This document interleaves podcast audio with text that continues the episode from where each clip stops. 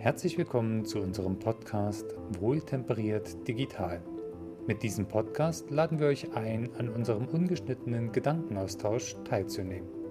Wir, das sind Christoph Haug und Markus Hottenrott sowie Gäste, die wir immer gern dabei haben. Als Wohltemperiert Digital bezeichnen wir pragmatische Ideen, die sich vordergründig nicht nur auf die Technik beziehen. Und jetzt viel Spaß beim Zuhören. Hallo Felix, es freut mich, dass wir heute eine weitere gemeinsame Podcast-Episode hier haben. Ähm, wir haben ja im Podcast-Leben die lustige Situation, dass die letzte Episode auch mit dir war. Da war der Christoph noch dabei, der ist heute nicht mit dabei. Ich sage erstmal Danke für deine Zeit heute. Ja, vielen Dank, dass ich schon wieder unspontan da sein darf. Diesmal ist es sehr spontan, da hast du vollkommen recht. Äh, dafür danke ich dir ganz besonders und äh, greife deswegen auch sehr gerne ein Thema auf, auch lustigerweise aus deinem neuen Blog, ähm, was mich ja selber quasi äh, stark beschäftigt im Moment. Und ähm, der Titel von dieser Episode heißt ja nicht ohne Grund ähm, Kopfloses Management. Ähm, damit meinen wir jetzt weniger unsere eigenen Positionen, sondern eher ähm, Richtung Headless CMS gedacht. Ein, äh, ja, jetzt hätte ich fast gesagt, ein neuer spannender Trend, wobei der tatsächlich gar nicht so neu ist. Ähm, Im Vorgespräch habe ich es dir ja schon ganz kurz gesagt. Ich beschäftige mich schon seit relativ langer Zeit damit, aber fairerweise hast du mir wieder den Impuls gegeben, da doch noch länger dran zu bleiben. Und ähm, dieser zweite Blick, der hat es mir jetzt angetan. Das heißt, das ist ein gesetztes Tool. Ähm, können wir gerne äh, drüber sprechen und ich freue mich darauf. Ähm, wir können dann deine Blog-Serie quasi jetzt in Kurzform mal durchgehen. Ja, gerne. Soll ich einfach mal eine Runde erzählen, was ich so geblockt habe? steig mal ein. Ganz am Anfang war der erste, ähm, ähm, da ging es ja schon gleich los, ähm, warum quasi du diese Blogserie startest.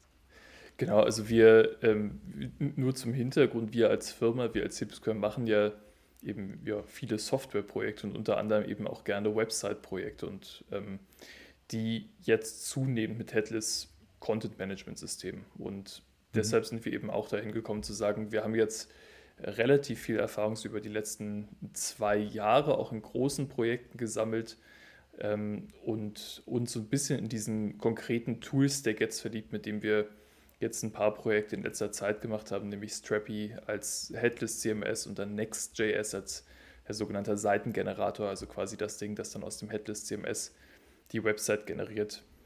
Und weil uns das viel Spaß gemacht hat, haben wir halt gesagt, wir schreiben da eine kleine Artikelserie drüber. Ähm, eben wie könnte so ein ganz extrem runtergekochtes Beispiel aussehen, einen Headless CMS zu verwenden und vielleicht auch so ein bisschen äh, inspirierter noch zu verwenden als als klassischer Website-Input nur. Ähm, mhm. Und das heißt, was wir eben geschrieben haben über so ein paar Artikel hinweg, war einfach die schnelle, ganz einfache Anleitung, wie nehme ich Strappy als Headless CMS, als Backend-System dafür her, eine klassische To-Do-App zu bauen. Ne? Also mit dem mhm. Gedanken, ich ja, kann eben meine paar To-Dos managen und abhaken eigentlich nur für den Anfang. Ähm, das heißt, der, das war so der erste Teil, einfach zu sagen, ich nehme mir Strappy her, was eben ein Headless CMS ist und was auch mit der ähm, Funktionalität kommt, ein Datenmodell in der UI einfach zu modellieren. Ne? Also ohne mhm. groß Code zu schreiben, kann ich mal grundsätzlich modellieren, wie sehen meine Daten aus. Also bei so einem To-Do habe ich äh, einen Namen fürs To-Do, einen Status, ist das erledigt oder nicht und vielleicht ein Fälligkeitsdatum und einen zugewiesenen Nutzer oder so. Und das war halt der erste Schritt zu sagen, wir konfigurieren uns einmal so ein Backend zusammen, kriegen dann halt auch schon so alles, was mit dem Backend mitkommt, also API-Routen, über die ich dann eben die Daten raus und wieder reinkriege und Authentifizierung, Autorisierung, also ich kann mich anmelden beispielsweise und sehe dann irgendwann vielleicht nur meine To-Dos, die ich selber habe. So, nachdem wir das hatten, den ersten Teil, wir haben eben das Backend stehen auf Strappy-Basis, war der zweite Teil dann mit einer Next-Applikation das Backend zu nutzen. Also eigentlich ja, das Frontend für die To-Do-App zu bauen, wo ich dann wirklich meine To-Dos sehe und abhaken kann. Ähm, mhm. Und insgesamt war das eben ein ganz schönes Experiment auch für uns selber nochmal ranzugehen und das in so einem ganz, ganz kleinen, runtergebeulten Rahmen nochmal selber auszuprobieren und dabei auch zu sehen, wie super schnell das geht. Also ich glaube, die Implementierung ähm, Backend und Frontend, das hat insgesamt vielleicht eine Stunde gedauert und dann halt natürlich den Artikel schreiben dazu. Aber wenn man das vergleicht mit ähm, alleine ich baue mir mein eigenes Backend, dann spart man halt zumindest für diese einfachen Use Cases wahnsinnig viel Zeit dabei. Und das ist gleichzeitig jetzt euer Standardfall, den ein neuer Mitarbeiter am ersten Arbeitstag einmal durchrocken muss. genau, also ähm, auch ohne Erfahrung. Das verlangen wir den Leuten einfach ab. nee, aber was wir, wofür wir das tatsächlich auch hernehmen wollen, ist jetzt zum Beispiel bei, bei Bewerbungsgesprächen so eine Mini, Mini, Mini-Code-Challenge quasi zu haben, dass die Leute hergehen können, so ein fertig laufendes System, das sehr, sehr einfach zu verstehen und zu überschauen ist, äh, herzunehmen und dann so einzelne Features zum Beispiel dran zu bauen. Dafür eignet sich sowas auch ganz gut. Okay, wenn es jetzt rein technisch ist, ähm, wir haben ja gesagt, managen kopflos. Ähm, der entscheidende Unterschied, ich sag mal, für diejenigen, die Strapi zum ersten Mal sich anschauen, ist ja, man kriegt ja trotzdem eine Weboberfläche, man kann da drin arbeiten und ist eigentlich fertig. Äh, kopflos, so ganz kopflos, wenn man es jetzt übertreibt, wäre eine Datenbank wahrscheinlich, die einfach nur eine API vorne dran hat, aber Strapi liefert ja von Haus aus schon mal gleich auch eine Oberfläche mit. Ähm, wie weit ist der Abstand jetzt zu einem normalen CMS? Ja, vielleicht reden wir auch kurz drüber, oder was ist so ein Headless CMS eigentlich und was, ja, genau. und was war ein normales CMS? Also so das, das klassische CMS und vielleicht so das an das, die zwei Systeme, an die so jeder denkt, ist vielleicht so für die ganz alten Hasen, die auch gerne noch mit Schmerzen arbeiten, Typo 3, ne? das irgendwie jeder, der mit Web-Content zu tun hatte und hat, kennt oder dann halt ganz extrem weit verbreitet WordPress natürlich. Und die beiden sind jetzt so Vertreter von klassischen Coupled CMS. Ne? Also man quasi unterscheiden will, so eine grobe Taxonomie der Content Management Systeme kann man ja sagen, es gibt so Coupled Content Management Systeme ähm, und Decoupled Content Management Systeme und da sind dann vielleicht Headless Systeme auch ein Teil von. Und so ein klassisches Coupled Content Management System funktioniert halt so, dass ich alles aus einer Applikation rauskriege. Ich pflege meinen Content, ähm, in irgendeiner Admin-Oberfläche und das gleiche System bringt dann aber eben die Website selber mit und spielt sie aus. Also bei WordPress eben ganz klassisch, ich gehe auf die Website, ich klicke auf irgendeinen Login-Link, logge mich ein, kann den Content bearbeiten und auch das Ausspielen vom Content passiert dann in WordPress selber. Und so, das ist diese klassische Coupled CMS-Welt, die wir auch einfach viel kennen. Die hat natürlich ihre Vorteile, zum Beispiel, dass ich ein System einfach sofort am Laufen habe. Ich installiere mir halt WordPress und dann funktioniert es. Und dass das so mhm. einfach geht, ähm, ist ja auch ein Grund dafür, dass WordPress sich so unglaublich weit verteilt hat. Ich glaube, 50 Prozent vom Internet kommen von WordPress ausgeliefert. Ähm, und gefühlt ist es mehr. Ja, ja, genau. Relevant ist es wahrscheinlich noch mehr. Ähm, genau, das hat natürlich ein paar Vorteile. Ähm, man merkt ihr dann aber mit der Zeit, gerade wenn man klassischere Softwareentwicklung macht und eben nicht nur Web-Frontend-Entwicklung, sondern mhm. also mein alter Prof 2005 hätte jetzt gesagt Client-Server-Architekturen, dann ist man ja daran gewöhnt, mit klaren Schnittstellen zu arbeiten und Systeme zu entkoppeln und das funktioniert halt bei diesen Coupled CMS-Systemen nicht so richtig gut. Also wenn ich mal ein WordPress-Projekt gemacht habe, dann merke ich ja, alles ist da irgendwie sehr, sehr eng miteinander verbandelt. Ne? Also wie pflege ich den Content, wie wird der Content ausgespielt? Wenn ich das Design der Website ändern will, dann muss ich schon direkt WordPress-Kenntnisse haben, weil ich nicht einfach so ein WordPress-Template mit reinen HTML, CSS, äh, JavaScript-Kenntnissen vielleicht schreiben kann, sondern ich muss immer wissen, wie genau funktioniert WordPress selber. Also das ist zum Beispiel einer der Nachteile und da gibt es noch ein paar mehr, können wir vielleicht auch noch drüber reden, was so die Nachteile und die Vorteile der Systeme sind. Ähm, und dann dem gegenübergestellt, also dieses eng gekoppelte von so einem klassischen Content Management System, ähm, gibt es eben decoupled Content Management Systeme, wo mal grundsätzlich ähm, die Art, wie pflege ich Content und die Art, wie spiele ich Content aus, voneinander getrennt sind ne? und über eine saubere Schnittstelle miteinander kommunizieren. Also eigentlich nimmt dann das Content Management System selber ähm, so eine Art Datenbankfunktion ein und gibt halt nach außen eine Schnittstelle, guck mal, so kommst du an meine Daten ran. Und die Website mhm. holt sich dann eben von diesem Content Management System über diese Schnittstelle die Daten und spielt sie aus. Und dann sind halt der nächste Schritt oder vielleicht nochmal weiter gedacht von so einem Decoupled CMS wäre dann eben ein Headless CMS. Und Headless, so das, das Geköpfte in dem Fall, ist halt, dass die Website selber nicht vom Content Management System ausgespielt wird, sondern das Content Management System fokussiert sich eben auf die Sachen, die es besonders gut kann, nämlich Content mhm. zu verwalten und vielleicht auch Content zu modellieren.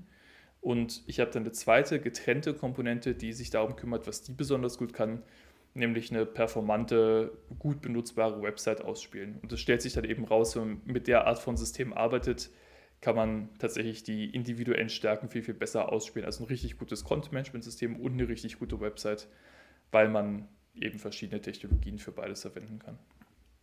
Ich weiß nicht, ob du weißt, wo es herkommt. Ich stelle mir das gerade vor, es ist ja quasi fast wie im Verlagswesen oder im Zeitungspressewesen. Da habe ich ja auch meine Content-Datenbanken. Das hat aber nichts damit zu tun, dass ich da, also sie sind losgelöst von dem, was dann am Ende in der Zeitung äh, als Repräsentanz dessen äh, rauskommt, wenn ich, wenn ich dich gerade so höre. Also so ähnlich stelle ich es mir vor. Es gibt da das Redaktionsteam, das arbeitet in ihrer Datenbank und wo es dann wie ausgespielt wird, ist davon quasi völlig losgelöst, einzig über die API miteinander verbunden.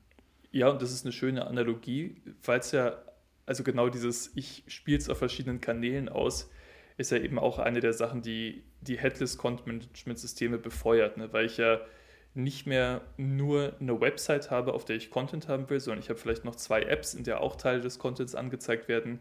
Ich will vielleicht Teile vom Content auf Social-Media-Plattformen ausspielen.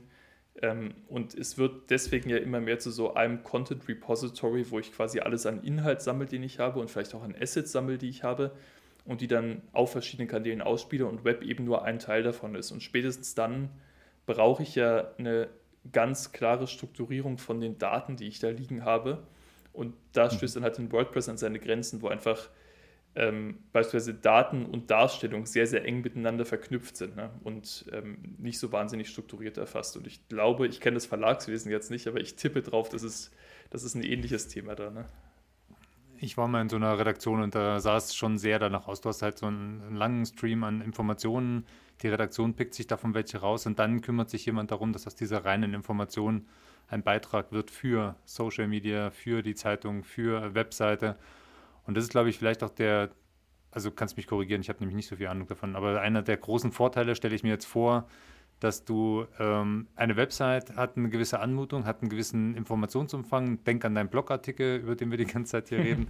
Ähm, der sieht so ein bisschen so aus und ähm, wenn du den in Social Media bringen wolltest, dann würde er ganz anders aussehen. Also ähm, du würdest den nie so lang und umfänglich äh, dokumentieren können, also rein vom, vom Dings her. Andererseits würdest du, wenn du alles einzeln planst, wahrscheinlich auch komplett den Überblick verlieren. Und dann hast du halt in deinem äh, Headless CMS wahrscheinlich ein Stream, eine ähm, Liste, sage ich einfach mal, an Informationen. Du kannst dies zeitlich einordnen, wann sie wo erscheinen. Und ähm, sie werden dann halt entsprechend ausgespielt. Also letztendlich die APIs als, als die Königsdisziplin, wobei mich das dann vielleicht auch nicht in diesem Podcast, aber dann später in einem dann folgenden Blogs, für die ich jetzt gerne animiere, ähm, wie es dann aus dem Headless zum Beispiel, was ich nach Instagram kommt oder Facebook oder wie auch immer, mhm. welche Dienste du da nehmen würdest. Kannst auch gleich drüber reden. Ansonsten ähm, glaube ich, ist die Analogie Presse und vielleicht auch andere Medien ähm, gar nicht so verkehrt gewesen. Ja, genau. Ähm, ja, und so, das war, das war dann eben so der grobe Weg zu den Headless-Systemen. Ne? Ähm, und jetzt hängen wir eben da, genau. Und ähm, was halt wirklich spannend ist, ist, dass ja wir schon seit ein paar Jahren viel, also nicht wir jetzt konkret wir beide, sondern so die IT-Welt seit ein paar Jahren ja auch immer mehr auf Single-Page-Applications beispielsweise geht, ne? also die Softwareentwicklung sowieso mhm. mehr dahin geht, dass ich ein, ja in irgendeiner Form Headless Backend sozusagen habe. Ne? Also während wir, ja, ich weiß nicht, äh, Anfang, Mitte der 2000er immer noch die klassischen PHP-Applikationen mit einem MySQL-Backend programmiert haben und da dann alles so miteinander verwoben war. Ähm, also Backend-Logik, Frontend-Logik, Datenhaltung, so mhm. alles war einfach ein großes Ding. Ging es ja dann so mit, also gerade als Angular kam vor, ist ja mittlerweile auch, ich glaube, über zehn Jahre alt, ne? gerade als Angular kam und dann groß wurde, das hat ja auch nochmal befeuert, dass viel mehr sauber entkoppelte Applikationen gebaut wurden, wo ich eben ein Backend habe, ein Frontend habe und die miteinander über klare Schnittstellen defin nicht mhm. definieren, kommunizieren. Und das zieht sich dann jetzt halt mit den Headless CMS-Systemen auch so in den Webmarkt rein, was echt erholsam ist und auch ermöglicht, dass einfach viel mehr Leute Website-Entwicklung machen, die da vorher überhaupt keine Lust drauf hatten, weil es einfach kein großer Spaß ist, WordPress zu entwickeln beispielsweise oder Typo 3 zu entwickeln. Aber eine coole Sache ist, wenn du eine saubere Frontend-Applikation gegen eine saubere Backend-API bauen kannst. Du weißt, ich bin kein großer und äh, eifriger Programmierer. Allerdings ist es tatsächlich schon so, ich habe äh, in den letzten zwei Jahren tatsächlich jedes Jahr ein großes WordPress-Projekt angeschoben und einmal gesagt, okay, wenn alle WordPress benutzen, kann das doch nicht verkehrt sein. Ich möchte jetzt, äh, das eine Mal war ein Shop, das andere Mal die Website. Ich möchte jetzt das Projekt äh, auf WordPress-Basis einmal hochziehen. Alle sagen, das ist toll, ich mache das jetzt auch. Und ich habe mir sogar Hilfe geholt, weil ich mir gesagt habe, okay, vielleicht bin auch nur ich zu blöd, kann ja sein. Suchst du da mir jemand, der das kann, der schon mehrmals WordPress gemacht hat. Und ich muss fairerweise sagen, wer meinen Code jetzt sich anschaut, wird feststellen, da ist kein WordPress am Ende übrig geblieben, weil es jedes Mal, ich formuliere es mal freundlich, ist es jetzt komplizierter Code äh, zu schreiben oder ist es komplizierter, sich in den Tiefen von WordPress und den äh, Fallstricken äh, dann auszukennen, um und das muss ich fairerweise sagen, vielleicht auch das ein oder andere Spezifikum umzusetzen, weil die Zeit, wo man nur Word, also äh, Seiten, so, so halbstatische Seiten generiert, sind ja nun auch schon lange vorbei. Man will ja irgendwie eine Shop-Integration haben oder man will irgendwie vielleicht Affiliate, irgendwas will man im Bereich Commerce oder Business umsetzen oder und wenn es nur ein, ein Formular ist für den Support, wo man Spanisch eintragen kann und ich, armer Markus, darf es in Deutsch dann weiterlesen und bearbeiten, dass man da irgendwie so eine Kopplung hinbekommt. All das war einfach nicht möglich. Oder nicht, nicht äh, so möglich, dass ich hinterher ein gutes Gefühl dabei hatte. Äh, beim Shopsystem sind wir übrigens tatsächlich sogar ausgestiegen, weil die Steuerberechnung nicht gestimmt hat. Da habe ich gesagt, hey, da habe ich keine Lust mehr drauf. Also wenn ich jetzt jedes Mal noch gucken muss, ob die, äh, wie ich meine Steuern einstelle, nehme ich lieber ein Shopsystem, was das kann. Ähm, oder, oder, halt ein Headless-System, was einfach wesentlich mehr Funktionalität am Ende abbilden kann. Muss man mehr programmieren, stimmt. Ja, genau. Ich glaube, was du sagst, ist ein total guter Punkt, weil gefühlt sich die, die Arbeit der Disziplin so ein bisschen verschiebt. Ne? Bei, bei WordPress haben wir halt so ein Level an Komplexität erreicht, also einfach von der Benutzung her. Ich selber, ich bin, würde ich sagen, ein halbwegs IT-affiner Benutzer. ähm, ich persönlich komme mit WordPress nicht klar, weil es wirklich einfach Expertenwissen in WordPress braucht. Ne? Und das ist dann natürlich so ein bisschen die Illusion auch teilweise zu sagen, also es ist jetzt ein konkretes WordPress-Problem und nicht ein generelles CMS-Problem, weil einfach das Ökosystem so unglaublich groß geworden ist. Aber es ist eine Illusion zu sagen, ich habe keine Entwicklungsaufwände damit. Die habe ich vielleicht auch wirklich nicht. Aber die Konfigurationsaufwände und das tiefe Expertenwissen, das ich brauche, um eine größere WordPress-Seite mit, sagen wir, einem Shop, einem Reservierungssystem und einem Kontaktformular ähm, in einem Design umzusetzen, das ich will, das braucht auch wieder so viel Know-how, dass es möglicherweise glatt günstiger wäre, sich da ein einfacheres CMS zu nehmen und das Custom für sich hinzubauen. Ne? Und auch ehrlich gesagt, also wenn du jetzt den äh, Unternehmer in dir siehst und den Juristen, der da so halb im Ohr hängt, äh, mit jedem Update äh, musst du ja eigentlich überprüfen, äh, entspricht es noch jetzt der Cookie-Richtlinie, muss ich irgendwo was ändern, hat er da irgendwo ein Tracking eingebaut? Ähm, das ist ja also aus meiner Sicht ein halbes Pulverfass, was du dir da antust. Ähm, aber ohne jetzt WordPress-Bashing zu machen, das Problem haben äh, viele von diesen ähm, community-organisierten Dingen, die du nicht selber im Griff hast. Ähm, ich hatte auch meine Datenschutzbeauftragte bei mir im Studio äh, zu Gast im, im Digitalstammtisch. Und da merkst du halt, okay, also ohne Cookies müsste es auch gehen. Kannst du bei WordPress ganz vergessen. Diese, diese Utopie kannst du dir gleich streichen, das wird nichts. Ähm, also das ist tatsächlich, ich habe früher viel mit Drupal gearbeitet, ich weiß nicht, ob das was sagt. Mhm. Ähm, auch so ein tolles äh, CMS-System, was aber auch sehr viel Expertenwissen vom, vom Start weg äh, voraussetzt. Und mittlerweile fühle ich mich fast wohler, ich schreibe den Code. Warum auch immer. Ja, aber das ist ja auch eine Abwägung, die man, finde ich, total fair treffen kann, weil nur weil ich, ja. also ich meine, das ist ja eine klassische Falle, in die jeder ITler in jedem Projekt eigentlich immer wieder reinläuft, dass man glaubt, wenn man was möglichst abstrakt baut, und da ist, glaube ich, Drupal zum Beispiel ein schönes Beispiel für. Dann kann man mit einmaligem Programmieraufwand lauter verschiedene Use Cases ohne extra Arbeit abfackeln. Was dann halt in der Realität immer herausstellt, ist, das funktioniert dann seltenst. Ne? Wenn ich versuche, mir so eine, eine abstrakte Lösung im Voraus zu überlegen, die alle meine Use Cases jemals abfangen kann, dann führt das meistens zu einem sehr komplexen System, das schwer wartbar ist und wo man dann doch irgendwann dahin kommt, dass man doch bestimmte Sachen nicht umsetzen kann. Und mein Gefühl ist, wenn man, wenn man diese extrem abstrakten Systeme hat, dann kommt das irgendwann dahin, dass man die wegwirft und irgendwas Neues, Simples und Konkretes baut. Ne? Das ist vielleicht so eine Falle, in die, in die man generell in Projekten und dann nach meiner Erfahrung auch gerne in Drupal-Projekten reinläuft. Kann ich natürlich überhaupt gar nicht bestätigen, nachdem ich selber in diesem Drupal-Projekt drin war. Nein, das ist vollkommen richtig. Also es ist ja auch immer und ähm, das ist vielleicht auch der Punkt, also bei dem Drupal-Projekt, wir waren da wirklich weit multimandantenfähig etc. Ähm, aber wenn du jetzt an heute denkst, das ist jetzt schon, äh, keine Ahnung, äh, sechs, sieben Jahre her, wenn du an heute denkst, äh, wenn du andere Medien hast, wo du in Drupal einen Content erzeugst, den du aber auch gerne in Facebook verlinkt und, und einen Abstract daraus haben möchtest, dann wird es irgendwann hässlich, weil einfach diese Systeme dafür nicht gedacht sind. Also sie sind dafür gedacht, sich selbst auszuspielen. Du kannst da natürlich hinten und vorne was dran bauen, aber dadurch wird es weder beherrschbarer noch äh, hübscher. Also insofern ist vielleicht dieses Headless ähm, die ja, saubere Trennung, die ehrlichere Trennung vielleicht von Anfang an. Ja, genau, aber man muss ja auch ehrlich sagen, wir beide haben da wahrscheinlich einen sehr technischen Blick aufs Ganze. Ne? Also wenn ich jetzt zum Beispiel, ich bin Reiseblogger und ich mache meine Weltreise und ich möchte jetzt meine, meinen Blogpost am Tag mit zwei Bildern veröffentlichen und auf Instagram linken, dann werde ich wahrscheinlich auch weiterhin zu WordPress greifen ne? oder dann vielleicht zu irgendeinem, zum Wix.com oder zu zu Squarespace oder zu irgendeiner so Lösung. Ne? Das ist ja auch total, total richtig so. Das ist ähm, letztendlich auch, wenn der Use Case genau darauf passt, das ist ja bei jedem Tool so, ähm, dann ist das halt, ähm, dann ist das so, ja. dann passt das halt. Ähm, nur wenn du versuchst, etwas Komplexes in diese ähm, CMS-Welt reinzubringen, wird es äh, schwieriger. Aber kommen wir gerne weg von der äh, Technik, weil wir ja doch einen sehr technischen Blick rein haben. Ähm, in den Projekten, die du gemacht hast, ähm, ist das Headless-System ähm, auch so zum Einsatz gekommen, dass quasi eine Redaktion oder ein, ein Backend-Team äh, sich dann um den Content direkt in Strapi kümmert oder habt ihr da auch noch was drumherum gebaut für? Mhm. Ähm, genau, also wir, wir, haben auch mit verschiedenen Headless-Systemen gearbeitet. Also wir haben viel mit Contentful gemacht, was so der eigentlich der Marktführer an proprietären kommerziellen Systemen ist und dann eben mit Strappy. Mhm.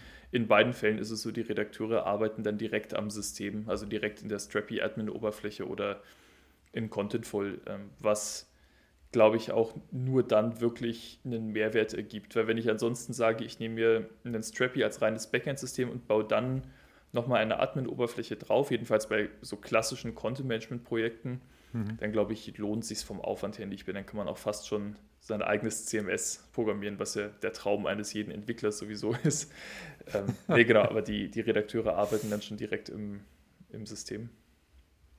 Okay. Und ähm, über die API habt ihr dann ein Frontend fürs Web ähm, wahrscheinlich aufgebaut? Genau, also wir, unser Technologiestack war bei den verschiedenen Projekten so ein bisschen unterschiedlich. Also wie gesagt, entweder mhm. Contentful oder Strappy als Headless Content Management System. Und dann brauchst du ja was, um den Content in eine Website zu verwandeln. Das ist dann so ein Seitengenerator. Ne? Und da gibt es ein paar ältere, sehr bekannte Vertreter, sowas wie so Hugo oder Jekyll. Und jetzt noch relativ frische JavaScript, TypeScript-basierte ähm, Gatsby und Next. Ne? Das sind so die zwei ganz großen Vertreter, wobei Gatsby jetzt wirklich nur statische Seiten generiert.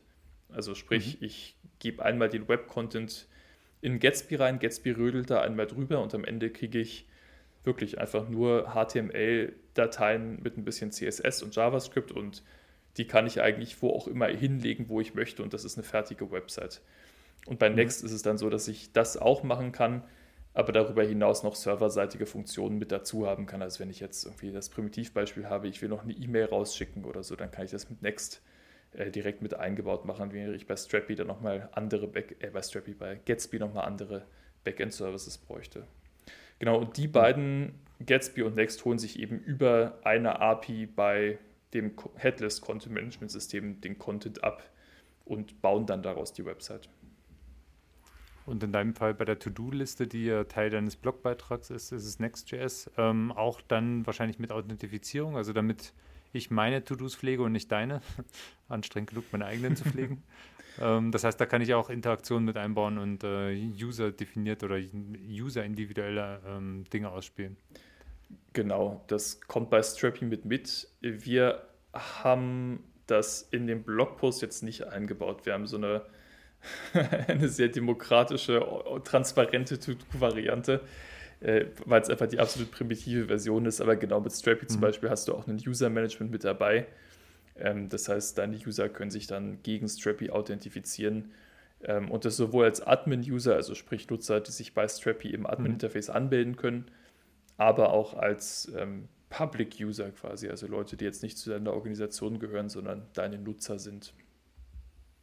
Okay. Und ein, ein Szenario, wo ihr dann weiter hinausgeht, also sich das dann an irgendeinen Drittdienst anbietet, ähm, Facebook, Instagram, wie sie alle heißen, ähm, habt ihr es dann auch realisiert oder ist das ähm, noch Perspektive?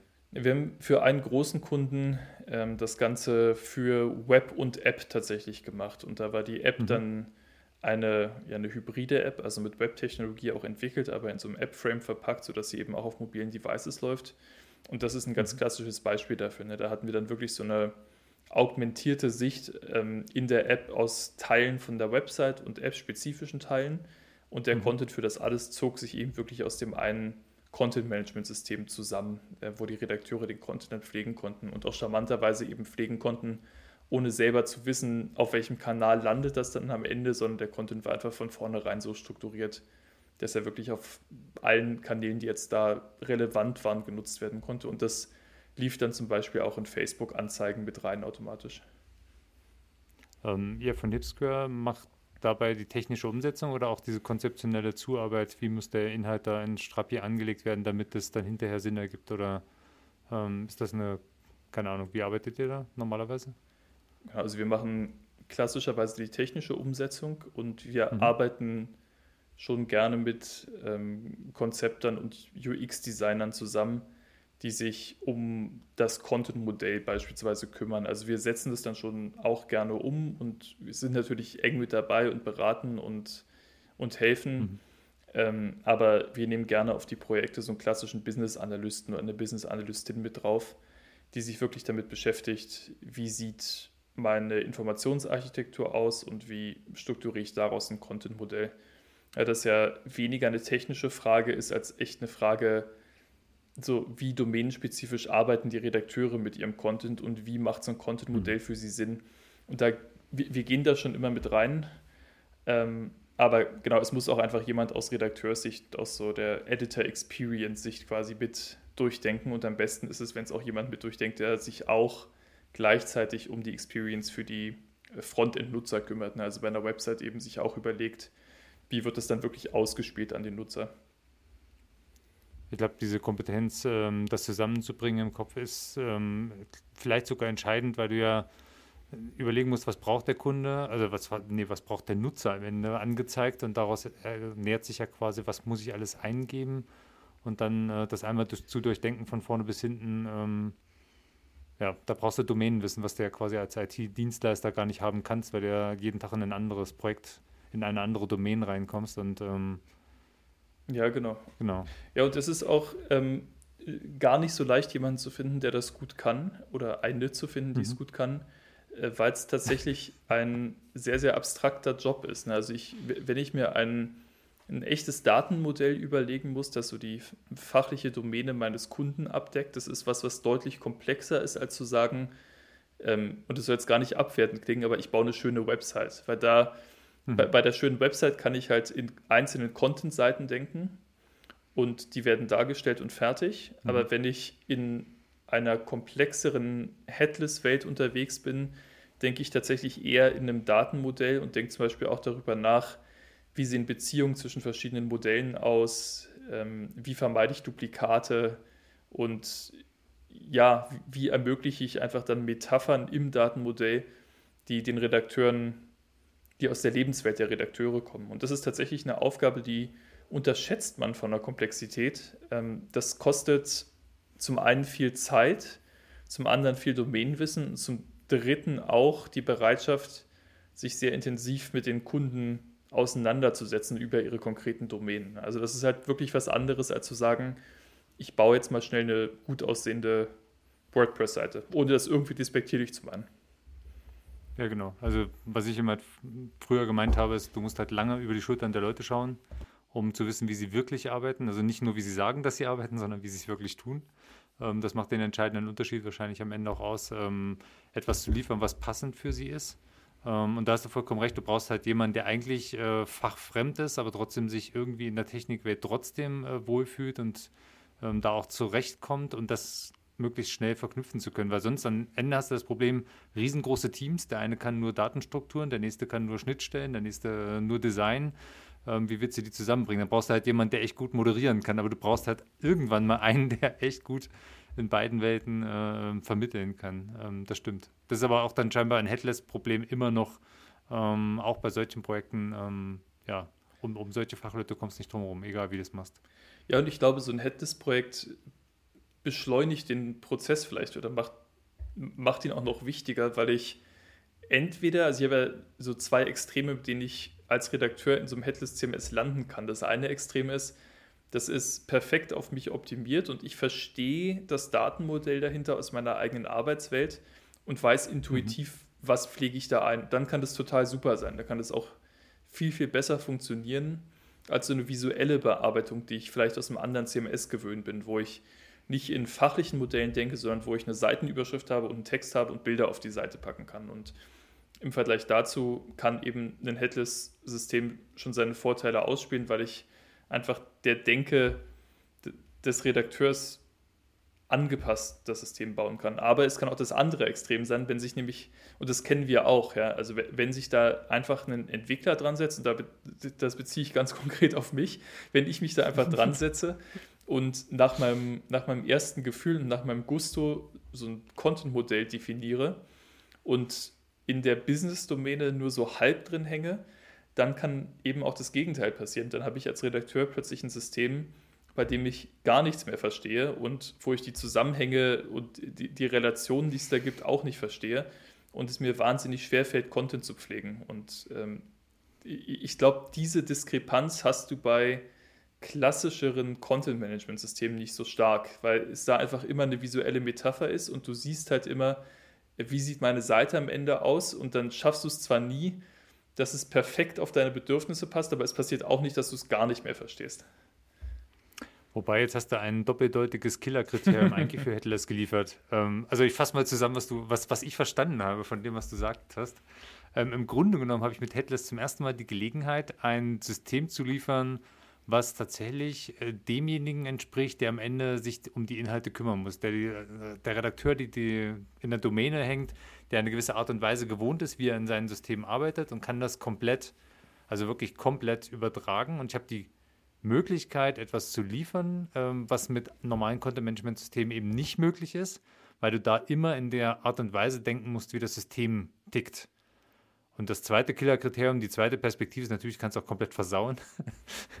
Wobei, ehrlich gesagt, ähm, ein komplettes Versauen, okay, es kann passieren, dann wird es halt weggeschmissen, das Projekt dann neu gemacht. Aber du hast halt technisch gesehen zumindest mal die Möglichkeit, es äh, richtig zu machen.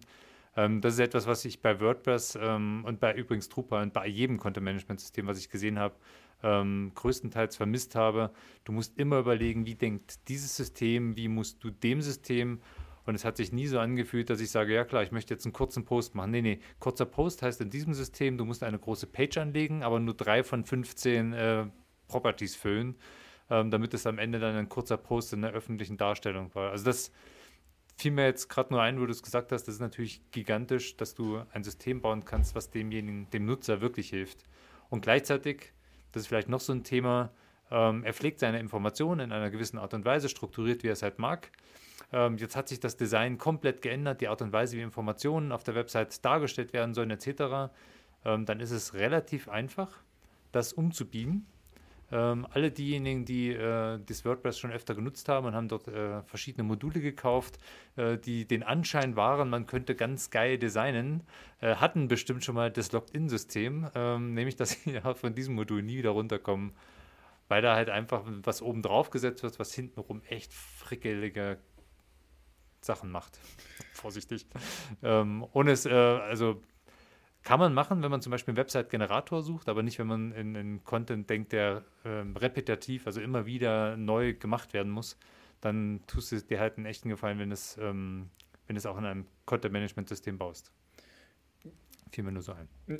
Nee, super Punkt. Ähm, das zeigt ja auch, dass die Entkopplung ähm, eben nicht nur aus technischen Gründen Sinn macht, sondern genau wie du sagst, das ist schon auch ein Argument. Es gibt halt kein Vendor-Login oder generell kein System-Login in beide Richtungen. Also du kannst zum einen sagen, ich tausche jetzt die gesamte Website aus und behalte trotzdem den Content, den Content, ähm, das Content-Modell da. Mhm. Und das ist machbar. Also äh, es wäre illusorisch zu sagen, es wäre leicht machbar, aber es ist immerhin machbar, was es bei anderen ja. Systemen nicht wäre. Und auch andersrum kann ich halt sagen, ich tausche im Zweifel was jetzt auch nicht einfach und nicht schnell ist, aber es ist möglich. Ich tausche das Content-Management-System dahinter aus und behalte halt äh, die Website. Und das ist natürlich was, das nur durch diese komplette Entkopplung und durch eine klare Schnittstelle funktioniert. Wenn ich jetzt äh, die Gelegenheit nutzen möchte, ich meine, äh, nee, ich nutze die Gelegenheit ja schon. Ich habe deinen Blogpost entdeckt. Ich hatte äh, schon letztes Jahr und auch dieses Jahr äh, Strapi mir ein paar Mal installiert. Ähm, dann hatte ich ja ähm, dankenswerterweise deinen Kontakt ein paar Fragen zu stellen. Ähm, das ist ja das äh, gute Vorgehen, ähm, wenn man sowas vorhat, exemplarisch mal zu machen oder vielleicht auch ein ernsthaftes Projekt hat, dann kann man sich ja an dich wenden. Ähm, du kommst ja tatsächlich äh, konkret diesen Freitag und unterstützt mich beim Aufbau der ersten äh, Infrastrukturdienste. Das heißt, äh, das ist keine Werbung, sondern einfach jetzt eine, ja, ich mache das halt so. Wenn ich jemanden kenne, der das richtig gut kann, dann frage ich lieber den, als dass ich mich da äh, stundenlang durchwühle. Ähm, das gängige Vorgehen ist natürlich, man liest einen Blogbeitrag oder äh, man ruft sich jemanden zur Seite, der, der das äh, umsetzen kann, oder? Wie würdest du rangehen? Also ich, wenn du den Blogbeitrag nicht hättest. Wenn, wenn ich den Blogbeitrag nicht hätte, würde ich äh, würde ich natürlich schauen, dass ich mir jemanden zur Seite nehme, der mir helfen kann. Das ist, das ist klar. Und da gibt es ja ähm, zum Glück auch ein paar Anbieter. Was, glaube ich, hilft, ist zumindest bei den großen Headless-Content-Management-Systemen, ähm, die haben halt normalerweise Partnerprogramme, ne? also Contentful, mhm. Strappy mhm. und so weiter. Und was man dann zumindest sichergestellt hat, ist, wenn man einmal durch so eine Partnerliste guckt oder sich vielleicht auch bei dem CMS-Anbieter selber meldet, und nach einem Partner fragt, dann habe ich halt jemanden, der schon mal mit der Technologie gearbeitet hat, was zumindest mal ein erster echter Mehrwert ist. Ähm, und das Zweite, was ich nur ans Herz legen kann, aber das ist natürlich jetzt auch gebiased aus meiner eigenen Situation heraus, ist, ähm, sich zu überlegen, welcher Dienstleister kann mir ähm, einmal professionelles Software Engineering anbieten, ne, weil ich Mhm. Was ich ja vermeiden will, und also wenn ich ein Headless CMS-Projekt mache, glaube ich auch, das wird eine der Motivationen sein. Ich möchte ja ein professionell entwickeltes System haben und nicht irgendwas hingebasteltes sozusagen. Deswegen macht es, glaube ich, Sinn, sich da nach Anbietern umzuschauen, die eben richtig Software Engineering betreiben und nicht einfach WordPress-Seiten für 450 Euro am Stück runterkloppen sozusagen. Also ich glaube, zumindest das würde ich empfehlen. Ähm, und wie gesagt, die Partnerlisten sind immer super von den Anbietern. Jetzt hat er zwar gekonnt von sich abgelenkt, der liebe Felix, aber ich hoffe, du hast äh, trotzdem Interesse, derartige Aufträge anzunehmen. ähm, Natürlich, alleine weil es ganz viel Spaß macht, die Projekte zu machen, weil ich glaube, wir haben jetzt nach ähm, ja, zweieinhalb Jahren intensiver äh, Headless CMS-Projekte auch so ein paar Stolpersteine selber erfahren, die wir für zukünftige Kunden vermeiden können und ähm, können da wertvolle Tipps geben. Das geht sowohl äh, um den fachlichen Teil, also worauf achte ich, wenn ich mir mein Content-Modell definiere, ähm, aber auch äh, geht es ums Erwartungsmanagement, was kann ich gerechtfertigterweise von so einem System erwarten und was nicht. Und vielleicht ist es auch nicht das Richtige für mich. Also wir haben auch schon Kunden gesagt, wir glauben, für euch ist es besser, wenn ihr euch einfach eine WordPress-Seite oder am besten noch eine Squarespace-Seite aufsetzt. Da sehen wir nicht, dass ihr ein Headless CMS für braucht mit der Eigenentwicklung. Ähm, und genau, also ich glaube, wir haben da die Erfahrung und auch die Ehrlichkeit, dass es immer gut ist, mit uns einmal zu reden. Und auch die Chance da ist, dass wir vielleicht sagen, naja, überlegt ihr vielleicht was anderes. Also wir, wir müssen auch nicht jedem in der ganzen Welt immer Headless CMS verkaufen. Das ist übrigens eine äh, super Einschränkung, die man von wenigen Leuten hört, dass man halt bei mir hing das immer am Schreibtisch dahinter. SharePoint ist für vieles geeignet, aber nicht für alles. Weil das immer so die Erwartungshaltung war. Ähm, das gilt, glaube ich, für jedes System. Das Wort SharePoint kannst du ersetzen durch was auch immer du willst. Ähm, genau. Und äh, ich finde es gut, dass kann ich schon mal bestätigen, Strapi ist ein super System, aber äh, nur das Lesen der Dokumentation schützt einem nicht vom äh, Stolpern und Hinfallen. Ähm, da waren deine Tipps der letzten Wochen äh, schon, schon echt Gold wert, deswegen freue ich mich auch am Freitag, wenn wir daran weiterarbeiten.